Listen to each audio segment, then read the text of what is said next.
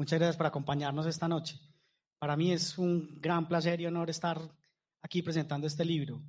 Desde el año pasado, cuando salió, eh, tuvimos unas conversaciones con el Parque Explora buscando presentarlo porque me parecía y nos parecía con el parque que los libros de divulgación a públicos generales en ciencias sociales son bastante escasos. Este es el segundo libro de Carl en, este, en esta idea. El primero fue Los Muiscas, que fue hace como cinco años o algo así. Y el año pasado pues sale este libro antes de Colombia, que creo que es una idea brillante. Eh, y ese punto sobre la divulgación a públicos generales, que creo que en ciencias sociales tenemos una deuda bastante grande, pues es el primero que me gustaría tratar con vos, Carl. ¿Por qué divulgar? Eh, bueno, en primer lugar, en primer lugar, de verdad, muchas gracias a la Feria del Libro y la Cultura por esta invitación a Medellín y, por este auditorio que, me llena de emoción. Eh, ¿Por qué divulgar? Bueno, eh, pues les confieso que para mí fue una pelea con el pasado, de alguna manera, y una reacción ante una tendencia que yo veo en las universidades colombianas y, mundiales, por supuesto, eh, que creo que han alejado a las ciencias sociales y a las humanidades de, la gente y de los problemas. Eh, y, les voy a contar por qué. Eh, cuando, cuando uno está metido en el medio universitario, sobre todo en las universidades de investigación, privadas o públicas, y, y por supuesto todas ellas de magnífica calidad y todas ellas haciendo muy bien su trabajo, eh, sin embargo, te meten a ti en una lógica de publicar artículos eh, que tienen como requisito que nadie los entienda.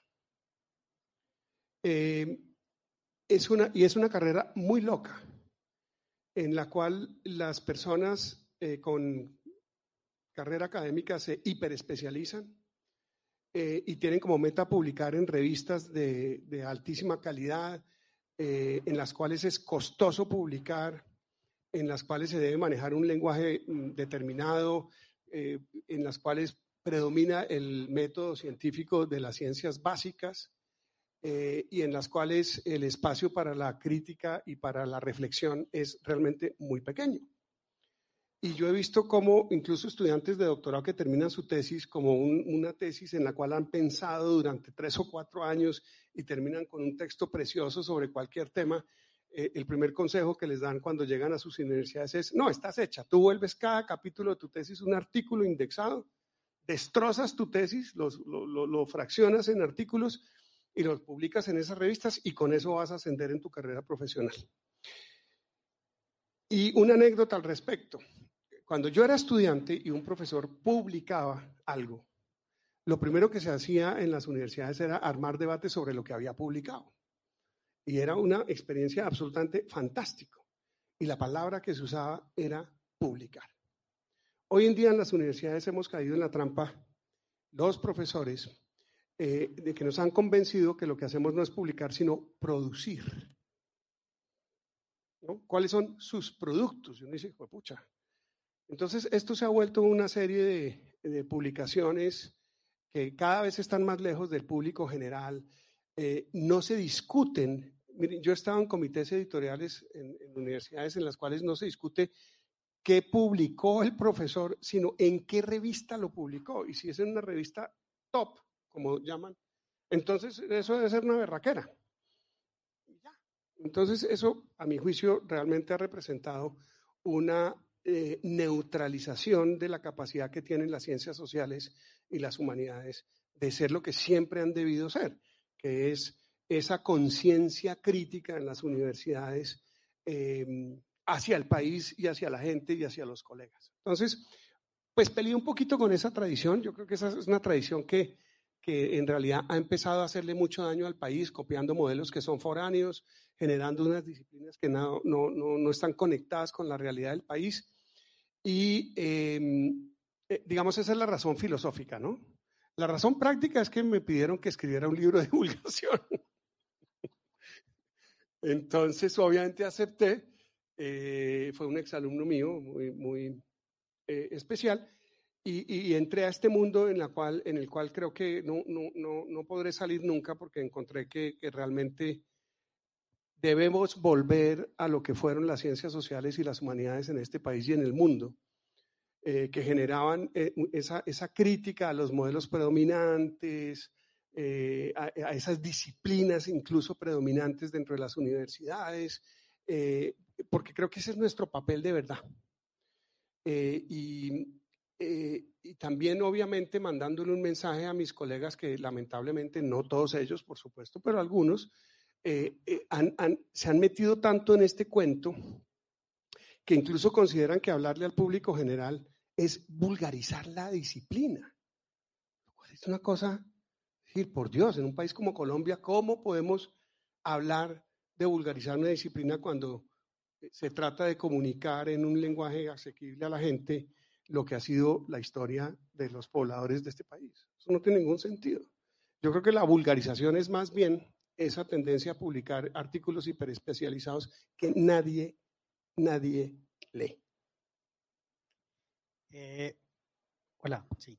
Eh, siguiendo como con esa idea de la comunicación pública y cómo la comunicación pública nos puede acercar como a debates más amplios, que era lo que comentabas ahora sobre las publicaciones hace mucho tiempo, pues hay un tema que, que se ha vuelto recurrente en el país y que lo tratas muy al principio del libro que te mencionaba que para mí es una idea brillante.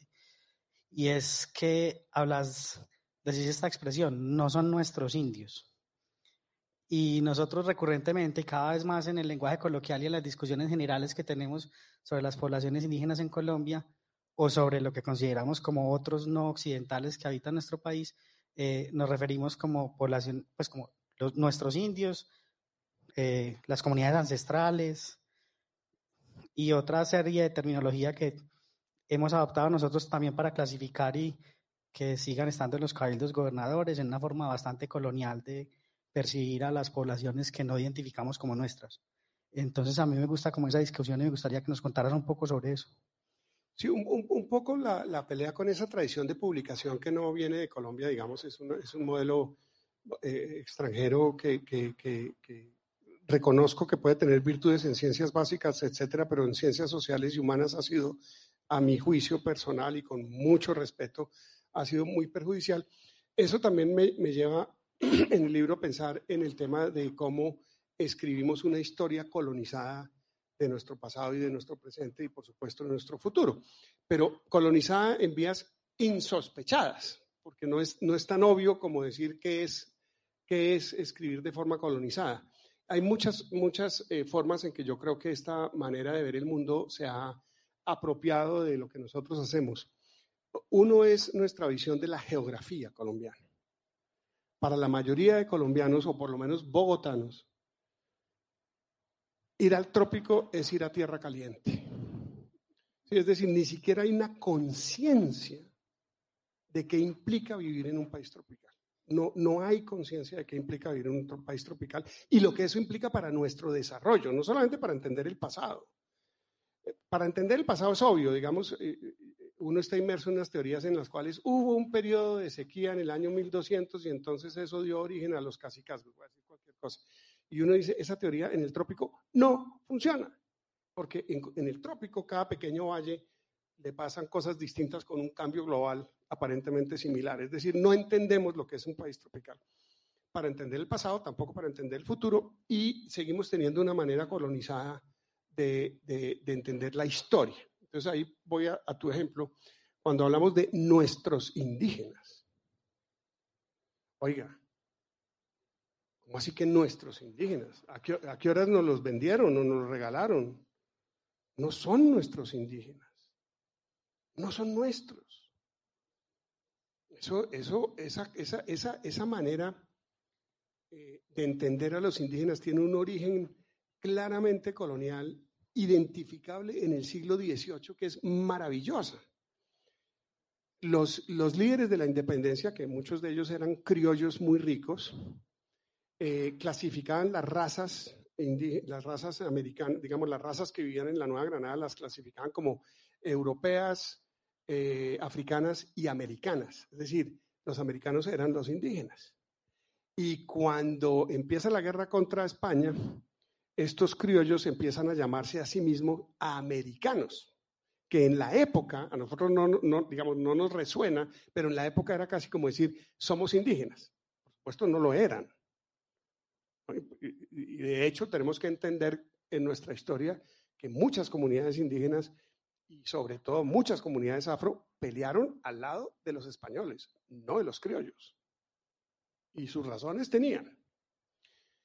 Eh, entonces, uno, uno, empieza a ver cómo seguimos usando la, la visión colonial del pasado, eh, incluso cuando nos referimos a cosas positivas y negativas. Yo los invito a ustedes a que lean un texto maravilloso que además se lee muy rápido, que es el Diario de Colón. En el Diario de Colón, todas las cosas positivas que se dicen sobre los indígenas y todas las cosas negativas ya están. Ahí están, en Colón que además es, bonito que Colón sea casi sinónimo de colonización. Colón dice, esta era la gente más buena del mundo, más inocente, en contacto con la naturaleza. Todo eso lo decía Cristóbal Colón. Y dos páginas más adelante dice, estos son los salvajes que comen carne humana, que no tienen futuro, que qué horror, que toca esclavizarlos, etcétera, etcétera. Es decir, todas estas visiones sobre el indígena que tenemos, gracias a las cuales es absolutamente imposible imaginarlos por fuera de las categorías de ángeles o de demonios es absolutamente colonial. Hay una incapacidad de entender la diferencia cultural y seguimos juzgándolos, en el fondo, con unas categorías casi que religiosas, el bien absoluto o el mal absoluto, que por supuesto son muy relativos, eh, y, eso a mí me impresiona mucho, porque todavía estamos metidos en eso. Eh, y yo creo que una, una mínima eh, muestra de respeto es entender la diferencia, entender que los indígenas no son nuestros y que no son ni ángeles ni demonios. Entre otras cosas porque los ángeles y los demonios probablemente no existen. Eh, a mí me parece también muy interesante que pensemos en el tiempo largo que tenemos y en la diversidad cultural que hay en el país, pues tanto presente como pasada. Y en ese sentido, pues es que me refería ahora a lo de las comunidades ancestrales que no son ancestrales, son de este momento. Pues eso no es una cosa que pertenezca al pasado. Pero nosotros sí tenemos que aprender sobre la diversidad y creo que en la medida en que nosotros veamos y apreciemos y por lo menos entendamos que hay muchas formas de ver el mismo objeto, la misma situación, eso permitiría como que tomemos decisiones con más información, ya sea para cosas democráticas o por lo menos para relacionarnos con otras personas. Entender también eso que tiene una profundidad temporal es muy importante. Y aquí vos lo expresás pues desde el título. Y, lo, y eso en la comunidad académica genera un debate, la cifra que das, porque es una cifra que muchos les gustaría que fuera mucho más vieja, otros les gustaría que fuera mucho más joven. Entonces, me gustaría que contaras un poco por qué 14 mil. No por qué 14 mil, sino como esa profundidad temporal, cómo la ves vos y esas discusiones que se tienen, por qué son importantes conocerlas. Bueno, primero toco el tema de la diversidad. Yo creo que este país, si no entiende lo que implica la diversidad cultural, no va a poder construir una sociedad democrática. nunca, lo va, nunca lo va a lograr. Em, incluso para entender la conquista. Por ejemplo, un, caso que les pongo a los estudiantes eh, en, en, mi curso es, ¿eran los españoles de 1500 racistas? ¿Sí o no? Todo el mundo dice que sí.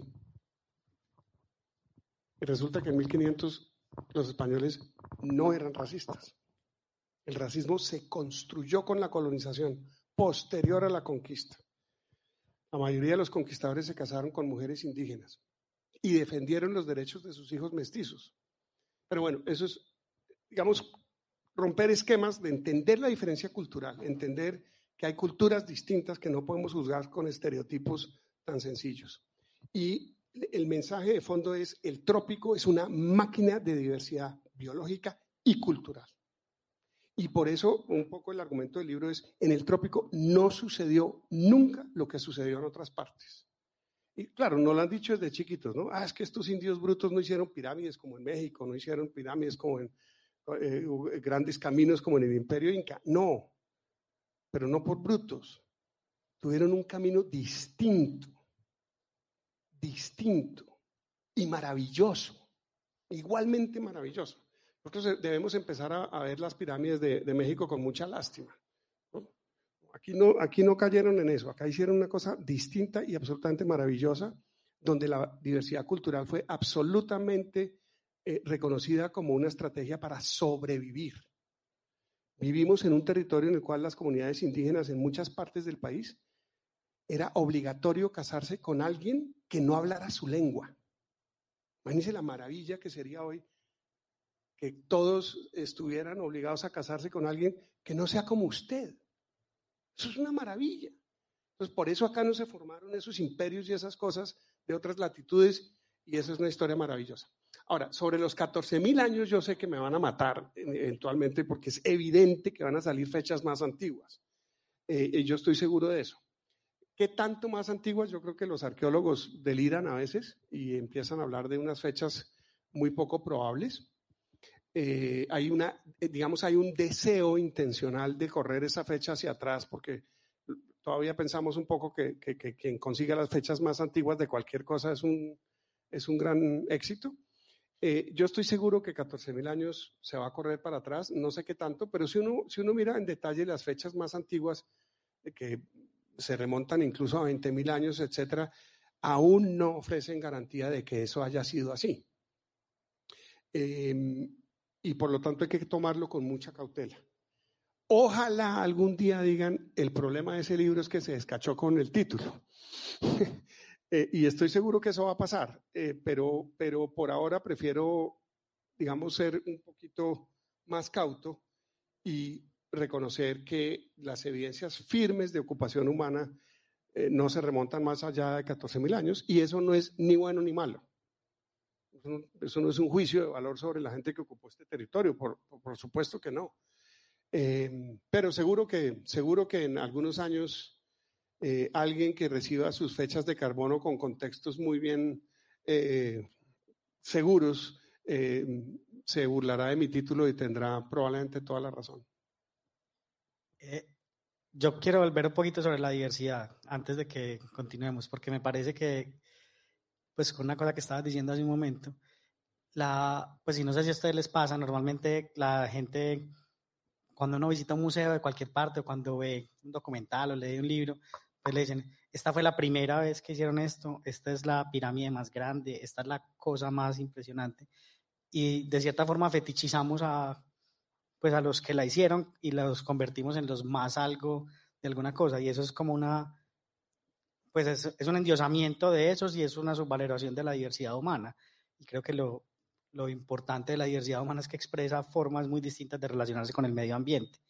En los trópicos, en medios ambientes tan disímiles, en tan poquito, en tan poquita distancia, y sobre todo que seguramente cuando poblaron América hace X años, era un tiempo también de muchos cambios ambientales, al parecer. Entonces, esta expresión de la diversidad que viene desde el pasado, nosotros básicamente la homogenizamos en la actualidad, ¿no? Pues y por eso decimos eh, eh, creo yo, los, las comunidades ancestrales y nosotros los que somos producto, ya, ya la gente se dice mestiza, antes pues se decía blanca, ¿no? Eh, pero creo que volviendo a lo que estabas diciendo sobre el fortalecimiento democrático, entender la diversidad es muy importante.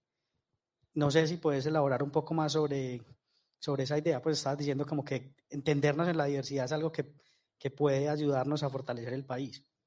Sí, mira, yo creo que, yo creo que digamos, ahí le, robé un poco la idea a Walter Benjamin cuando decía que eh, todo acto de civilización es en realidad un acto de barbarie. Y cuando usted mira las grandes civilizaciones, entre comillas, que ha habido en la historia, en el fondo son grandes actos de barbarie. Es decir, lo que hay detrás de la gran muralla china, lo que hay detrás de las pirámides de Egipto, lo que hay detrás de la gran civilización española, lo que hay detrás de la gran civilización inglesa, son grandes actos de barbarie. Y yo creo que eso nos obliga a mirar la historia de una manera distinta. Todos nosotros nos enseñaron en el colegio que la historia está, está subsumida en un proceso de aprendizaje humano acumulativo. Que los cazadores recolectores aprendieron a ser agricultores porque la agricultura es mejor que la cacería, por supuesto y que consolidaron la agricultura y que con la agricultura pudieron surgir las ciudades, que son por supuesto otro gran hito de la civilización, y que con las ciudades surgió la escritura, las artes, el pensamiento científico, etcétera, y que con eso tal y tal y tal y tal. Y el trópico se negó a meterse en ese cajón equivocado de ver la historia. Y hay, hay varias cosas que, en el trópico suceden que son maravillosas. Uno, quienes más sabían de plantas y quienes domesticaron las plantas fueron los cazadores, no los agricultores. En realidad los agricultores, sobre todo las agriculturas intensivas, como cuando uno ve un paisaje en Estados Unidos sembrado de maíz o, en Rusia o en, Argentina incluso, con una sola planta, en realidad lo que está mostrando eso es que los agricultores somos los, los grandes ignorantes de las plantas. Los cazadores saben más de plantas que los agricultores. El tema no es de conocimiento. Los, los, los cazadores recolectores domesticaron las plantas y durante miles de años se negaron a ser personas que dependieran de la agricultura. Y cuando dependieron de la agricultura y cuando intensificaron la producción agrícola, fueron muy cuidadosos en que fueran sistemas que respetaran la diversidad, porque es que en el trópico el monocultivo es el peor suicidio que puede haber. Entonces tú ves todos los grandes sistemas de camellones, todos los sistemas de tierras negras amazónicas, etcétera, eran sistemas orientados a mantener la diversidad biológica, sin la cual es imposible sobrevivir en, el, trópico. Eh, nunca dependieron totalmente de la agricultura, nunca decidieron vivir en un solo sitio todo el tiempo. Eso es otra de las cosas bien interesantes. Acá nunca hubo desarrollo de ciudades porque en el trópico la peor estrategia que usted puede hacer para subir es quedarse quieto en un solo sitio. Acá la gente se movía. Cuando llegaron los españoles se movían. Hay un ejemplo muy lindo, pero es solo un ejemplo de cómo los españoles, cuando le preguntan, a, digamos, han encomendado a los indígenas de Bogotá y les preguntan ustedes qué siembran, los indígenas de Bogotá, la nevera, 2.600 metros, dicen que cultivan algodón y aguacate. Se están moviendo todo el tiempo. Y las, los grandes asentamientos que hemos encontrado, es mi sospecha, y obviamente eso es discusión con otros colegas, nunca fueron ocupados permanentemente, nunca. Eran centros ceremoniales en los cuales se congregaba gente de vez en cuando para hacer unos festejos absolutamente maravillosos. Los muiscas tenían una, una, una fiesta que duraba cuatro meses, imagínense la maravilla a final de año. Y los españoles, pues obviamente nunca entendieron eso y eran, eran, no eran ciudades. Entonces, aquí nunca hubo agricultura intensiva basada en un solo producto, nunca hubo ciudades, nunca hubo sedentarismo absoluto. Nosotros, de alguna manera, encontramos que en el trópico los indígenas fueron en contravía de los paradigmas que nos han enseñado de una evolución gradual hacia la civilización. Y yo creo que esa es una gran lección de la historia la noción de progreso no es universal, es uno de los caminos. Yo tengo serias dudas de que sea el camino más eh, acertado. Eh, y aquí en este territorio se optaron por caminos distintos, no menos valiosos. Eh, y por eso es muy impresionante ver, tal vez Nicolás recuerde que uno de los últimos grandes textos de arqueología colombiana de Gerardo Rangel Donatov, que fue un gran arqueólogo, eh, en la primera página de su libro se pregunta por qué en Colombia no se lograron las civilizaciones como en Perú y en México. Y, yo peleo mucho con esa frase. ¿No? Es decir, para mí la pregunta sería, ¿y por qué en Perú y en México y en tantas otras partes del mundo fueron tan brutos, dice, por ese camino? Porque nos encajonamos también ahí como en el, en el texto, pues para, la explicación grande, como en salvajismo, barbarie y civilización, y todo lo tratamos de meter en esas... En una, lo metemos todo en una línea y el progreso, y eso, eso es unidireccional, y cada vez que la humanidad progresa va aprendiendo más. Yo creo que el trópico nos ofrece una lección de humildad, de entender que aquí se optaron por caminos distintos y que son caminos eh, muy respetables. Eh, hay una cosa en la organización del libro, que esto me parece como, no es paradójico, pero que me parece muy interesante. La organización del libro tiene eso pues que está como en esa, de todas maneras está como en esas escalas, ¿no? Pues porque habla de cazadores recolectores, habla como de el origen de la agricultura, habla de la complejización social, que serían como esas tres grandes escalas, salvajismo, barbarie y civilización.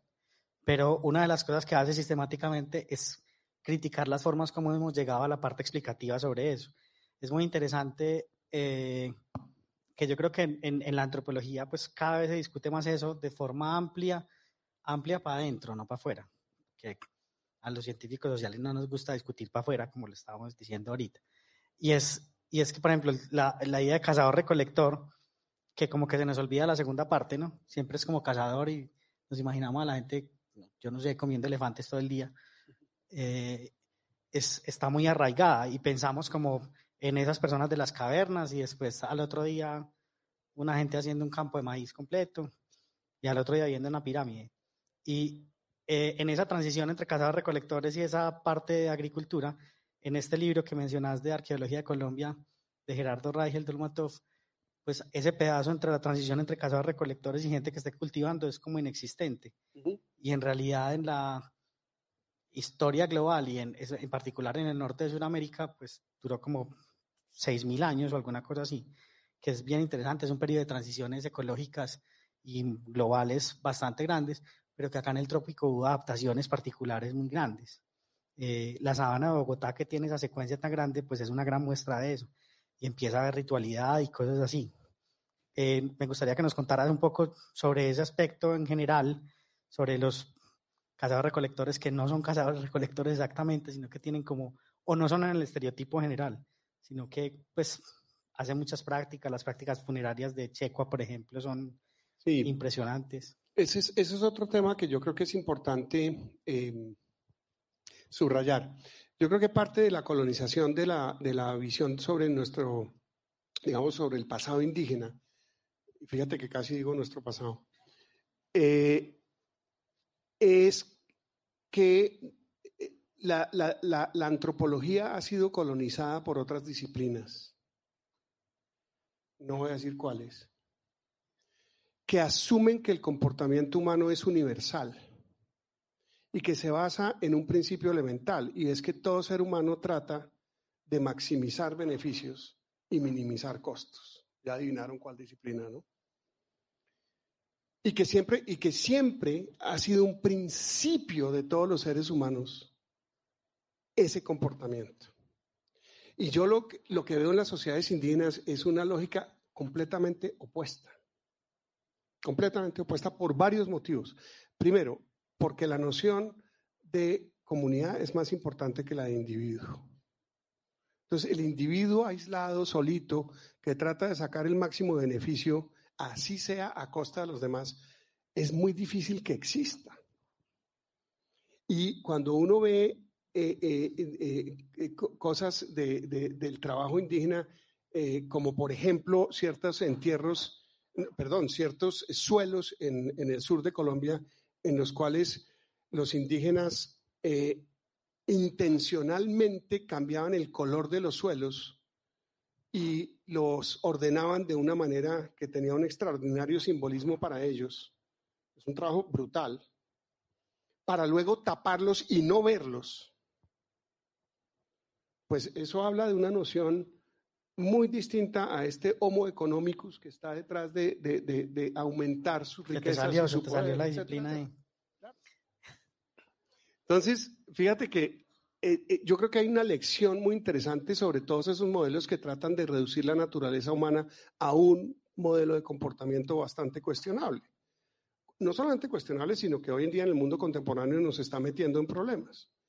Entonces yo creo que hay una lección interesante. Eh, creo, que, creo que además, y por eso también peleo con esta noción de que los caciques indígenas se portaban casi como señores de Wall Street que acumulaban riquezas y acumulaban riquezas, entonces uno va a ver las riquezas muiscas. ¿Qué hacían los caciques con las riquezas muiscas? Las botaban en una laguna. Yo no sé si los señores de Wall Street cogen sus riquezas y las botan en una laguna. A veces se entierran con carros de lujo, lo reconozco, pero realmente es una lógica completamente distinta. Es una lógica de destrucción de riqueza que impide la acumulación por parte de unas pocas personas.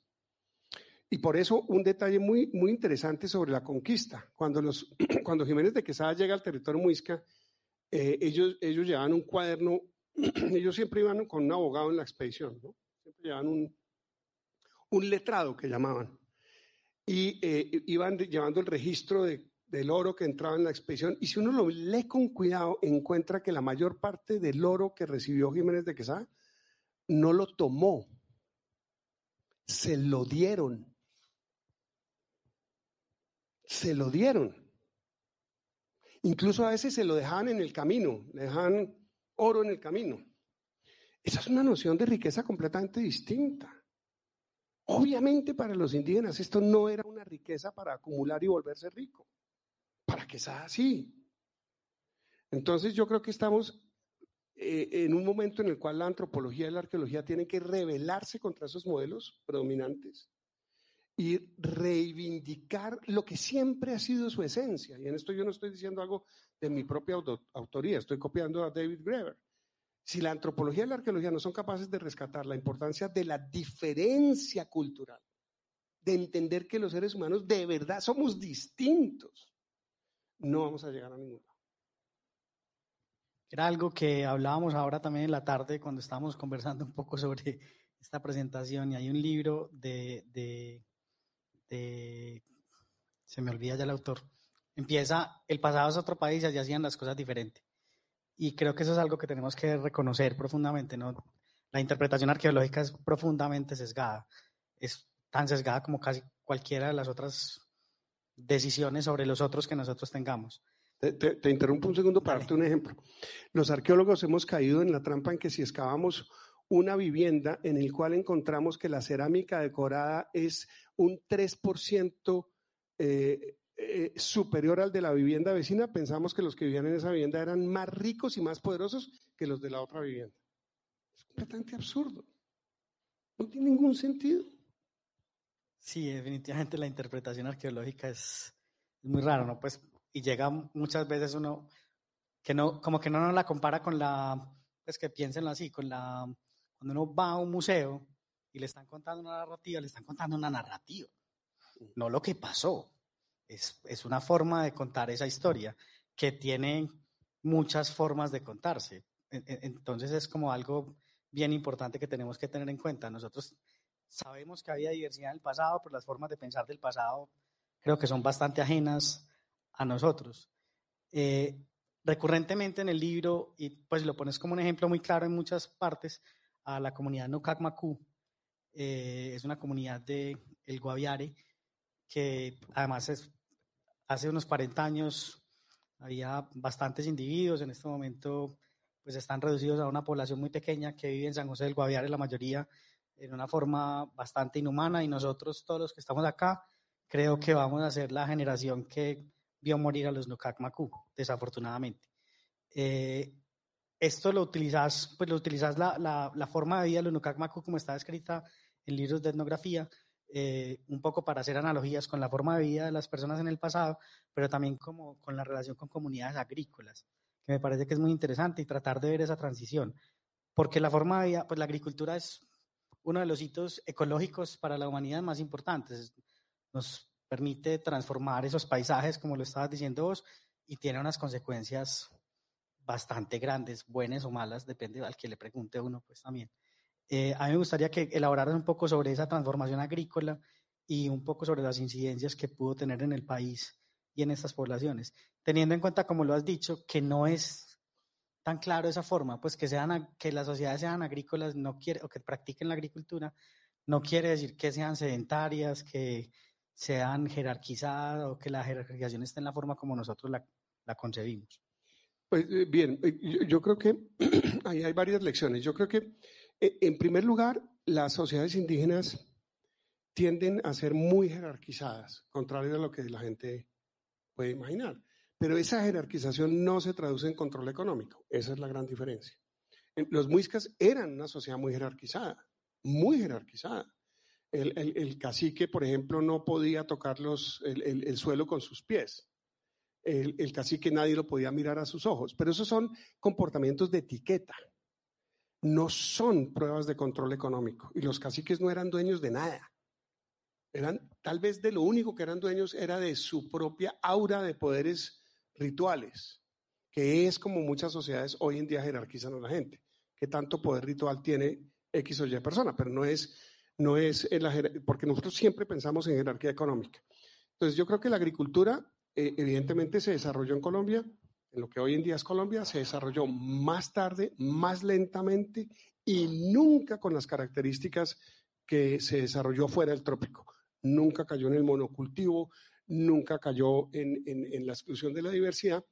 Eh, y, y, eso yo creo que ofrece una lección importante para el desarrollo del país. Es decir, quienes piensan que el desarrollo va a constituir en, en cubrir los llanos orientales de palma africana o de cualquier otro monocultivo, eh, no saben que están en el trópico. Y eso es muy peligroso. Eso no quiere decir que los indígenas no hayan transformado el medio ambiente.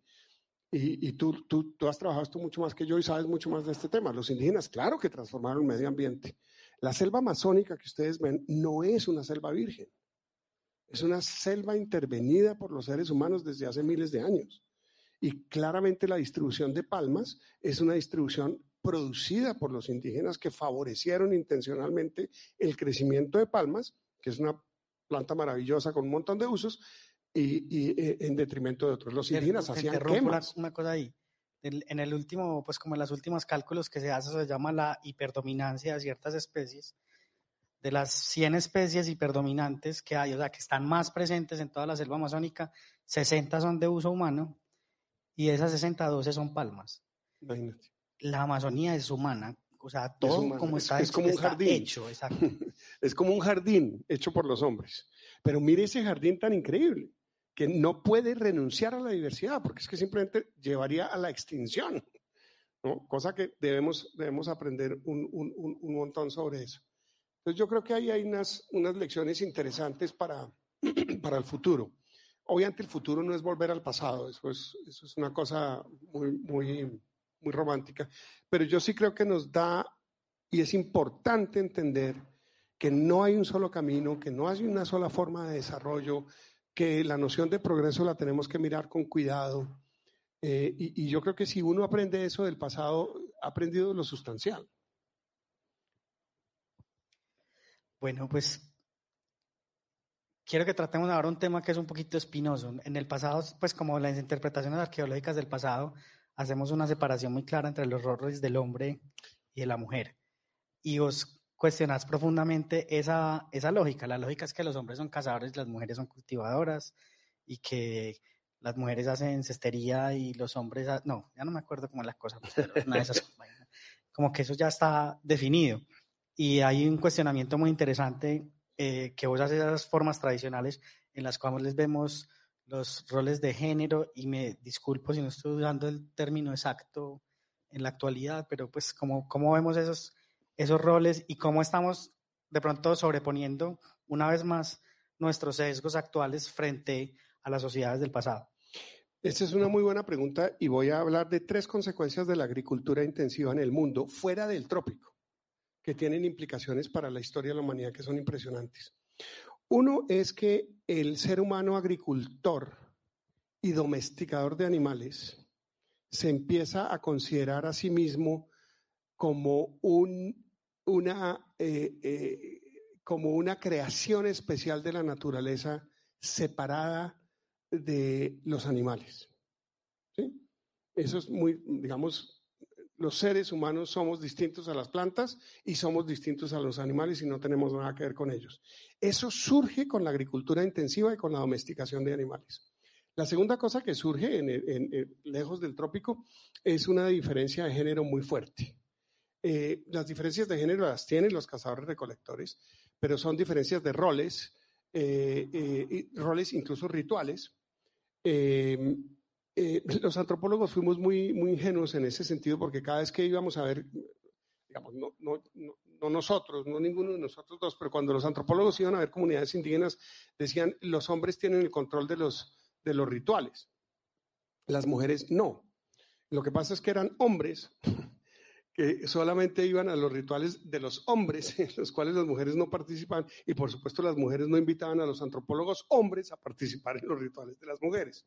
Entonces concluimos que las mujeres no tenían, digamos, poder ritual, lo cual, pues, por supuesto, es, es equivocado. Pero es como si unos marcianos vinieran acá y vieran que trataran de ver las prácticas sexuales de las personas y no las vieran porque no son evidentes en la calle, entonces dirían que, dirían que no hay. Así es. Entonces, la agricultura intensiva, el monocultivo, la domesticación de animales lleva a diferencias de género, considerarnos diferentes al reino natural y a una intensificación de la guerra, reflejado en un desarrollo tecnológico. Entonces ustedes ven en el viejo mundo la de piedra, la de bronce, la de hierro, y uno dice, progreso, progreso, cada vez un desarrollo más sofisticado en las formas de matarnos.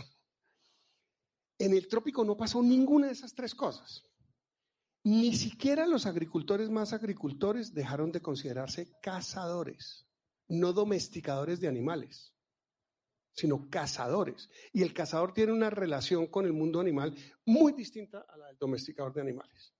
El cazador no se considera parte de un reino diferente. Y en ese sentido, la obra de Rachel Dolmatov es una maravilla, es una belleza que muestra cómo los animales tienen vida social.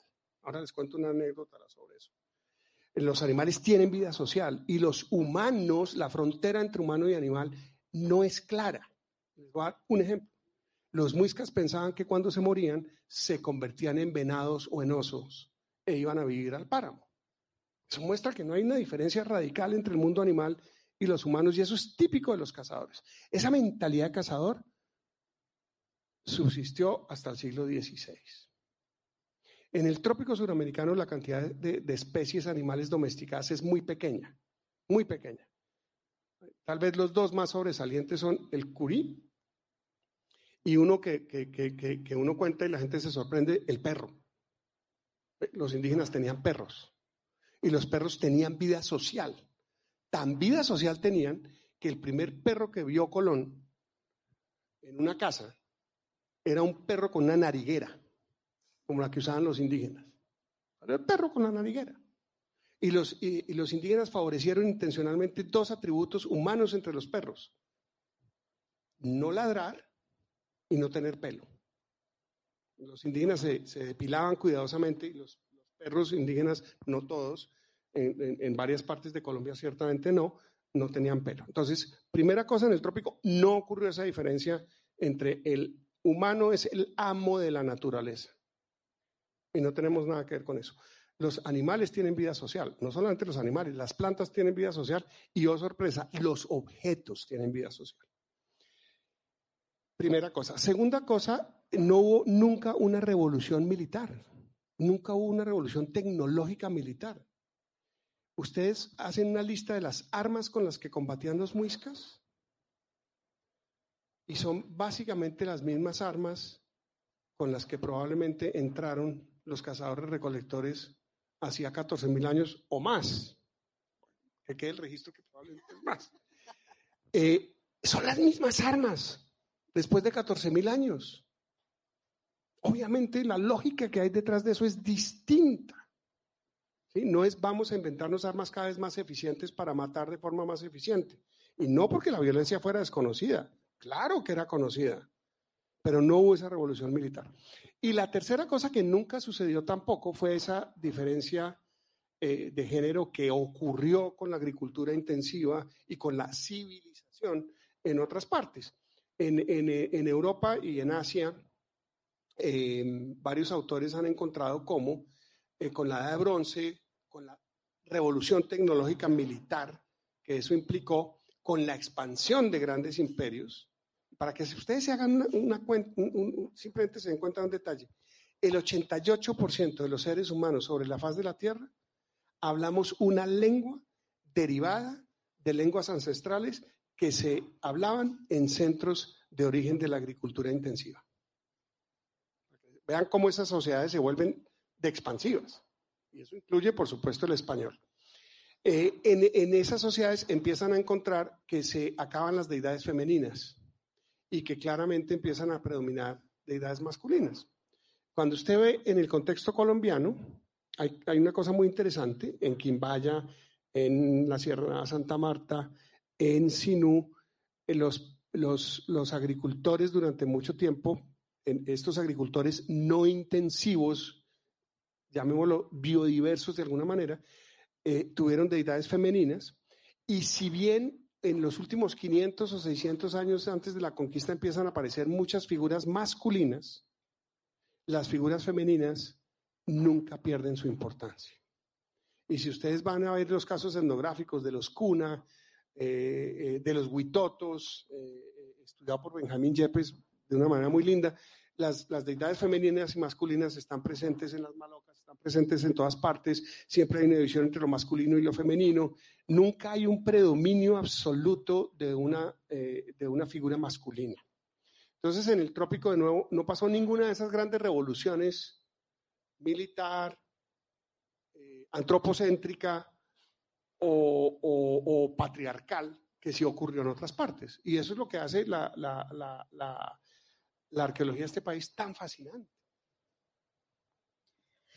Bueno, yo les voy a dar una cuña con esto que es muy importante. Eh, espero que este año, el próximo año, viene un nuevo libro de Carl que es, es sobre la conquista y vamos a ir llegando un poco hacia allá para, para dar cierre y darle paso a las preguntas de las personas. Yo no, no voy a ampliar sobre el tema de la diversificación cultural y los casicazgos. Los invito a que se lean el libro, que es muy bueno. Eh, pero hay un concepto que me parece que es muy interesante, hacia el final del libro lo tratas y hablas sobre la gran diferencia que hay eh, en las sociedades complejas de otros lados, en las sociedades jerarquizadas, seguramente con herencia en la forma de, pasar el poder y todas estas cosas.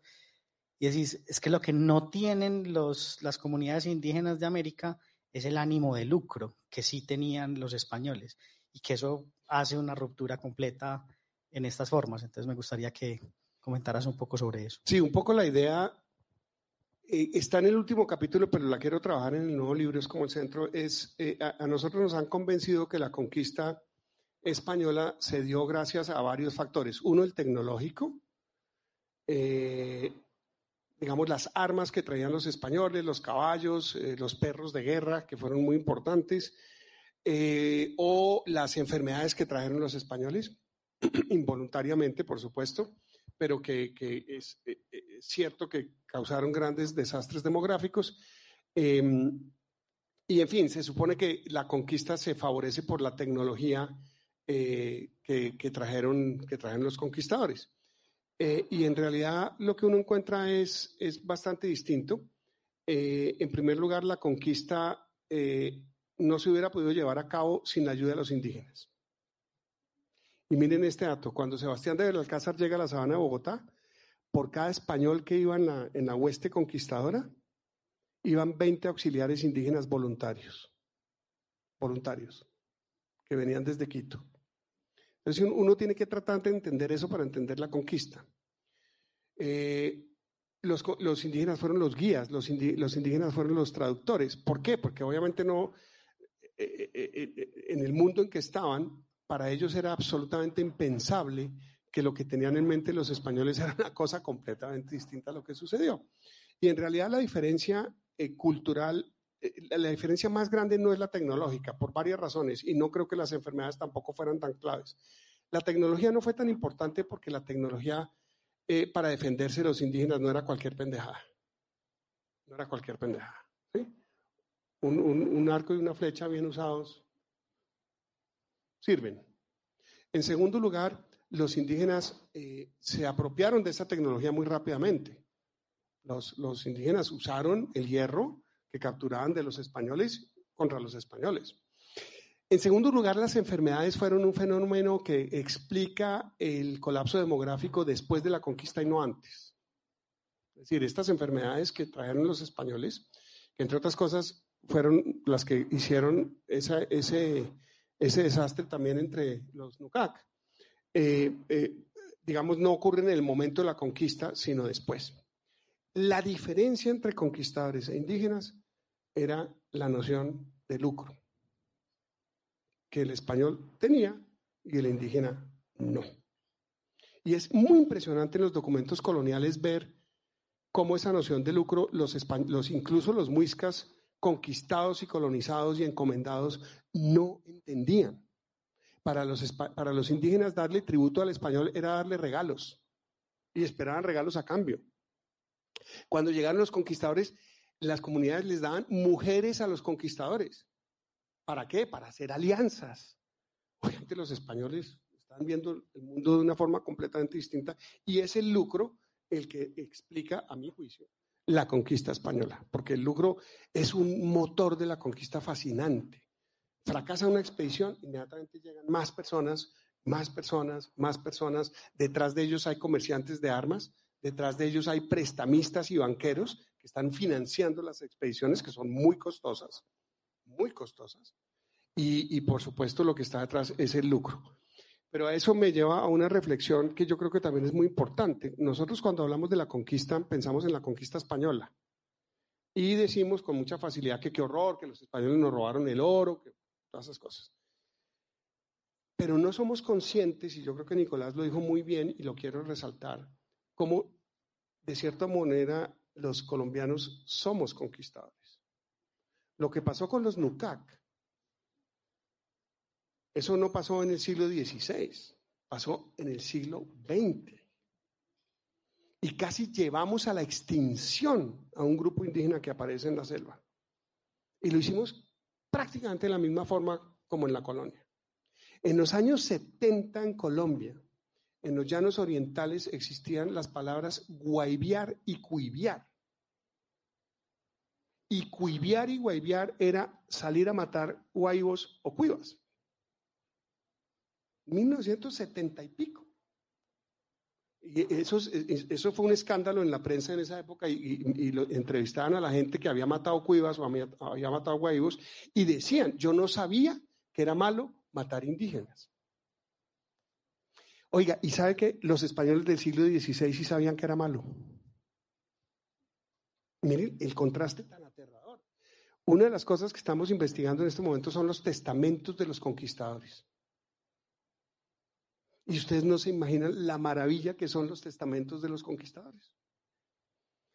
Hay un conquistador que muere en España y deja en su testamento el siguiente testimonio. Yo participé en el asesinato del cacique de Tunja y estoy arrepentido. Y quiero que la mitad de mi fortuna se vaya a Tunja a educar a los descendientes del cacique de Tunja. Hay otro conquistador que dice, yo le robé el oro a los indígenas de los santuarios y eh, no sé a quién devolvérselo, porque pues no se lo robé a Juanito o a Pepito, se lo quité a un santuario, entonces yo no sé qué hacer con, este, con esta riqueza que yo tengo, pero se la voy a dejar al Papa para que el Papa vea qué hace con eso. No creo que el Papa le haya devuelto el oro a los indígenas. que el Papa haya devuelto no creo. Pero lo que quiero decir es que incluso en el siglo XVI los testamentos de los españoles muestran conciencia sobre lo que pasó. Es increíble, pues, y no es uno o dos casos, son muchos. El fundador de Tunja, Suárez Rendón, devuelve a los indígenas, ustedes no se imaginan, dice, mire, yo, yo me porté pésimo, de, por favor dele a los más pobres tantas mantas y dele a los otros oro y a los otros maíz y bueno, en fin.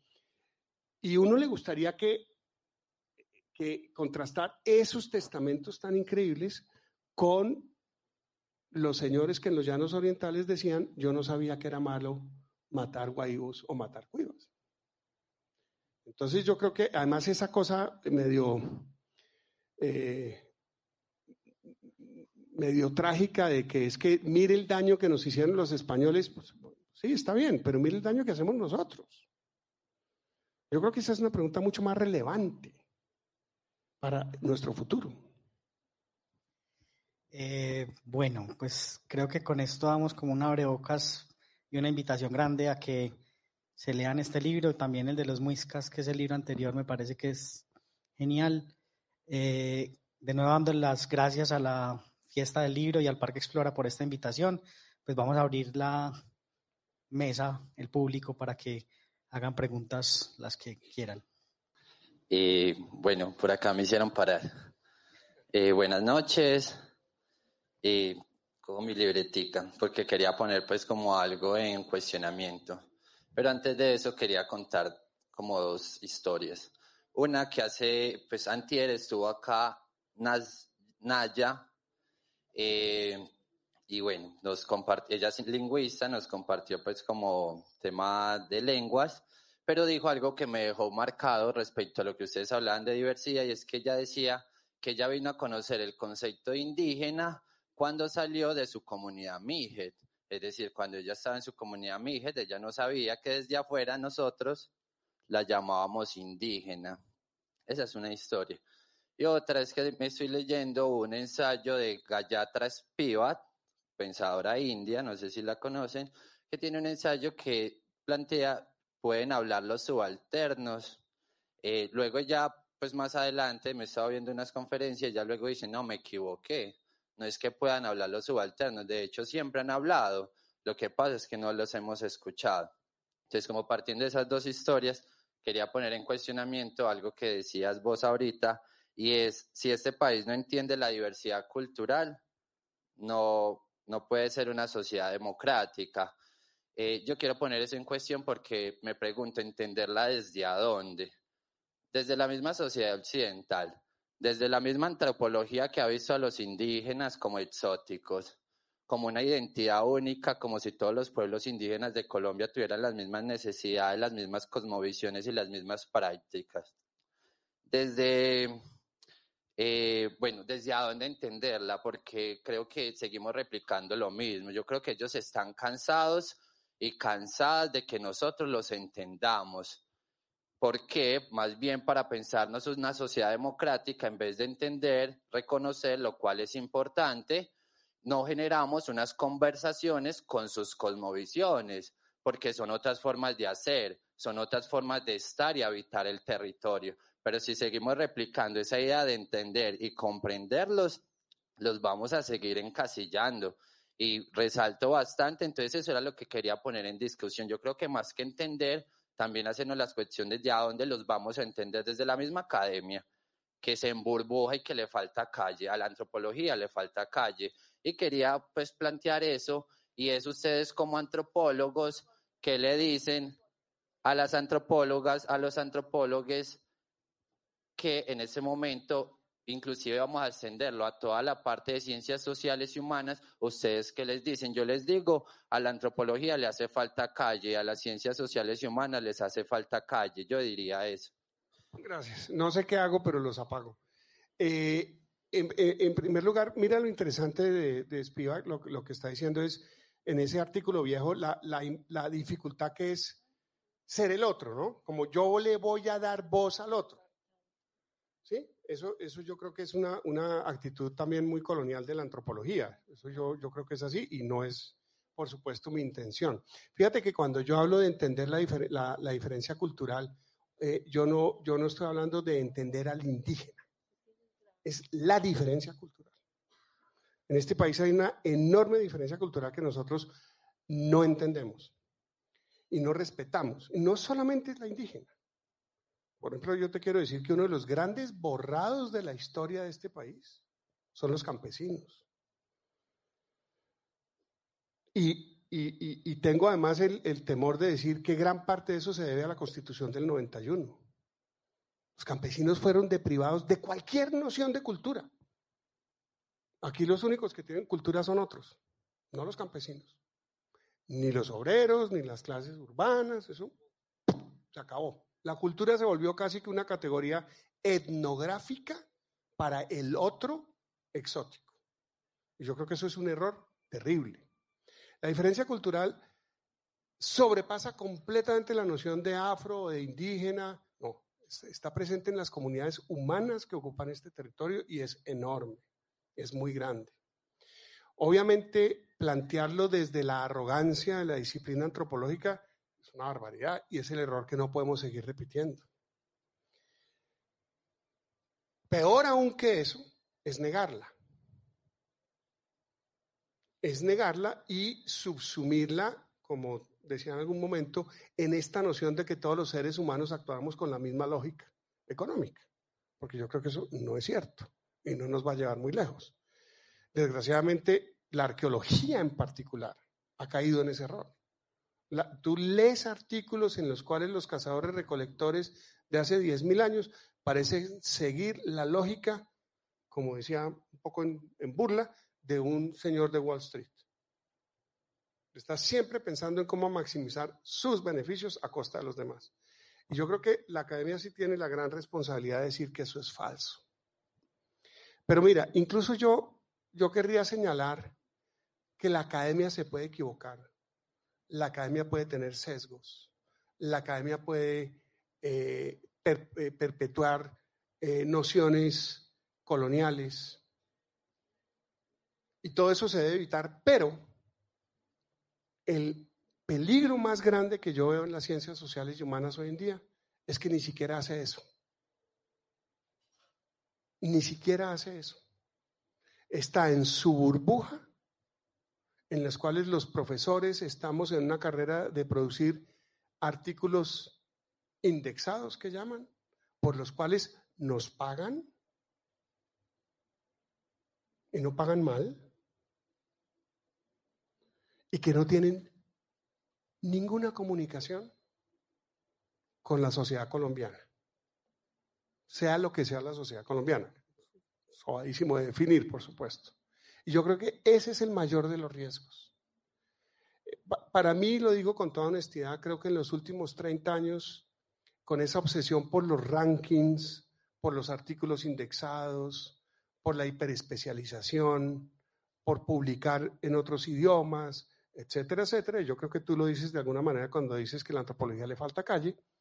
Nos hemos convertido en algo tan lejano de la reflexión que me preocupa y me asusta más que me preocupa, porque creo que eso no era eh, no, era, no, no, debe ser nuestra em, misión, por decirlo de alguna manera. Creo que tenemos una misión bastante más amplia, generosa, crítica. Crítica no necesariamente quiere decir tener la razón, otras cosas, eso sería pues el colmo de la arrogancia, pero por lo menos está planteando cosas, moviendo a la gente. Eh, y yo creo que hemos perdido eso, lo hemos perdido de una forma tremenda. Y ese es un poco mi mensaje, que no es mío, entre otras cosas, muchas otras personas también. Buenas noches. Eh, bueno, estoy aquí, aquí. No te veo. Ah, ya. Yo quería eh, hacer tres preguntas. La primera eh, es sobre la forma como usted conceptualiza el término conquista en contraposición al término invasión, en, la forma ideológica como es trabajada en el contexto del análisis de su texto. Por otro lado, cuando yo llegué, que lamentablemente llegué tarde porque nos perdimos en la búsqueda del auditorio, eh, llegué a un punto de su, de su eh, conversación en donde estaba hablando de las formas como los españoles entendían la mercantilización y la lógica comercial y el lucro como un concepto eh, que los indígenas en América no tenían, ¿cierto? Yo estudio, de alguna forma vengo estudiando el, marxismo y yo me encontré con un concepto que son las mediaciones de primer orden del capital, que son las relaciones comunitarias, ¿cierto? Que inclusive en América Latina el proyecto modernizador ha tenido dificultades de llegar justamente porque los proyectos comunitarios se basan en esa lógica de comunidad, ¿cierto? De solidaridad y demás, que el proyecto modernizador del siglo XX trae con las mediaciones de segundo orden del capital, que ya son las de las relaciones sociales en el modo de producción capitalista quería preguntarle si ya pues ha tenido como una aproximación sobre eso. Y otra cuestión que me vino a la cabeza cuando usted estaba colocando el ejemplo de los españoles que se arrepentían y pagaban sus, sus eh, indultos ahí con la iglesia por los pecados que cometían. Eh, también me vino un proyecto, porque usted comentó un ejemplo del siglo XX donde en Colombia se asesinaban indígenas, pero yo vengo también de Brasil y en Brasil en el siglo XX, y yo creo que en Colombia también hubo un proyecto de blanqueamiento, ¿cierto? Que es muy colindante con la modernización. Entonces quería saber si también eso entra dentro de los análisis que usted ha venido haciendo sobre lo que estamos eh, conversando hoy. Muchas gracias. Uy, tres preguntas sobadísimas, sobadísimas. Eh, Sí, claro, el proyecto nacional, eh, fíjate lo interesante, el proyecto nacional de, estas naciones en América Latina e, incluso de Norteamérica fueron proyectos civilizatorios. ¿sí? Fueron proyectos civilizatorios que eh, pretendían, eso variaba, depende del contexto, a veces era blancamiento, a veces era la nación mestiza, eh, dependía un poquito incluso de contextos regionales, incluso dentro de Colombia dependía de contextos regionales en algunas partes de Colombia fue más blanqueamiento, en otras fue más mestizaje, etcétera, etcétera. Y eso incluso produjo literatura antropológica muy diferente. Pero fíjate lo interesante, esos proyectos nacionales fueron proyectos civilizatorios. Y como todo proyecto civilizatorio fue un acto de barbarie, con los que no cabían en ese proyecto civilizatorio. Eh, sobre lo de la, lo de la, el ánimo de lucro y las mercancías, hasta ahora estoy empezando a escribirlo digamos, no, no, no, no, te puedo decir gran cosa sobre eso, pero creo que, creo que uno no puede entender la conquista sin los indígenas. Y creo que hemos cometido el error de no entender la conquista sin los indígenas. Eh, los indígenas fueron actores fundamentales en lo que pasó en el siglo XVI. Es, esa visión de que llegaban los españoles a caballo, mataban indígenas, los indígenas eran unas víctimas eh, que, eran incapaces de reaccionar, eso no es verdad. Eh, no es verdad, no es así, y a lo largo de la colonia los, indígenas fueron actores importantes que tuvieron mucho que ver con, negociaciones, con un montón de cosas que, generalmente hemos, hemos ignorado. Y yo creo que esa historia hay que sacarla a la luz. Em, tratando de entender, por ejemplo, por qué Cundinamarca se llama Cundinamarca, la tierra del cóndor, en quechua, no tiene nada que ver con los muiscas pero es que los españoles de Alcázar llegaron con probablemente cerca de 5.000 o 6.000 indígenas que hablaban quechua. Entonces, toda esa historia tan compleja, que no es, no es tan lineal, que está llena de meandros, de, de, de, cosas que se van eh, eh, cambiando con, con, con, el tiempo, yo creo que es muy importante enseñarla y, digamos, mostrarla. Los testamentos eh, de los españoles tienen también una lógica económica muy importante. No era solamente la conciencia de los conquistadores. La iglesia y la corona estaban interesada en que, y esto fue influencia de las casas, esos testamentos, las casas escriben un manual de cómo confesar a un, a un encomendero. Y, los, y los dominicos eh, claramente están orientados a que los españoles eh, conquistadores se arrepientan para que le dejen su fortuna a la iglesia. ¿no? Para que recen misas por sus almas, etcétera, etcétera. Entonces, digamos, detrás de eso había un interés económico eh, muy, muy importante que yo creo que es eh, absolutamente fundamental. Pero en lo, que, en lo que he visto hasta ahora, y, yo creo que, pues, quién sabe por qué camino siga, el, tema del lucro es muy impresionante. El, la, mire, la, voy, a escribir cómo se llamaría en términos actuales una hueste conquistadora una hueste conquistadora era una alianza público-privada. ¿Sí? ¿En qué consistía? La corona no ponía un peso. La corona no puso un peso para la conquista de América. Estoy exagerando. Era, un negocio privado. lo que daba la corona era el permiso. Usted puede conquistar tal zona. Entonces, el que recibía la, autorización, que por lo general era una persona muy influyente y muy rica, para tener las conexiones con la corona. Pedrarias Dávila, etcétera, eran personas completamente conectadas con la corte española, recibían la capitulación y llamaban gente voluntaria y esa gente voluntaria tenía que poner su plata. Digamos, cada conquistador tenía que comprar sus armas, tenía que, tenía que poner plata, una inversión, ponían plata. Entonces, la corona no podía nada. El, empresario, digamos, el conquistador eh, jefe, ponía, eh, se endeudaba por lo general con bancos, con prestamistas, para, porque era muy costoso. Es decir, mover 200 hombres en un barco a que llegara a América, eso era costosísimo. Y eh, los miembros de la expedición, que por lo general eran españoles comunes y corrientes, Hoy yo los compararía un poquito con desplazados, eran gente que se la jugaba en América, hacer las Américas, volverse rico, ponían sus armas, ponían, su, su, ponían plata para comprar la comida, ponían todo lo demás y llegaban.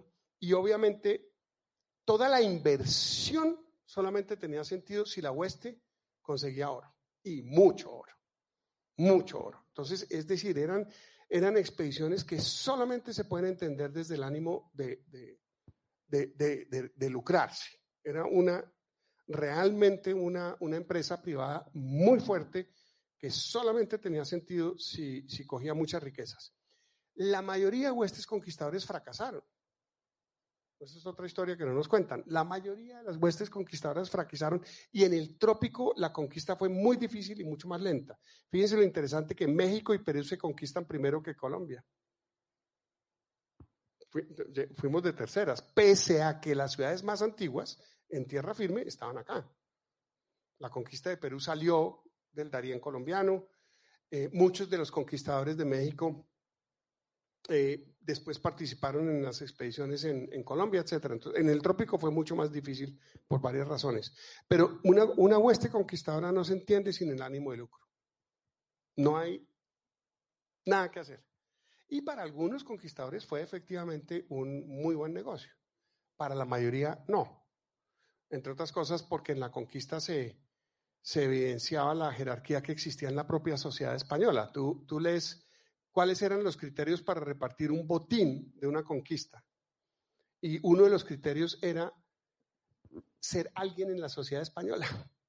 Imagínate lo, impresionante, ¿no? Es decir, si tú eras reconocido como un hidalgo, recibías más del botín que el español que probablemente era descendiente, pues era labriego o era cualquier, digamos, no era hidalgo en la sociedad española. Entonces, y claro, sobre eso se construye la sociedad colonial con las consecuencias que, que, todos sabemos. Pero entonces yo creo que el lucro sí es una cosa muy, muy impresionante y el lucro no lo entendían los indígenas.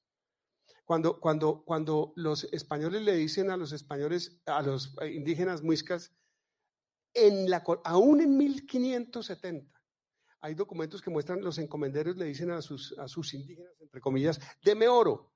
Y los indígenas no le dan oro. Mandan a sus orfebres a hacer figuras de oro para dárselas a los españoles.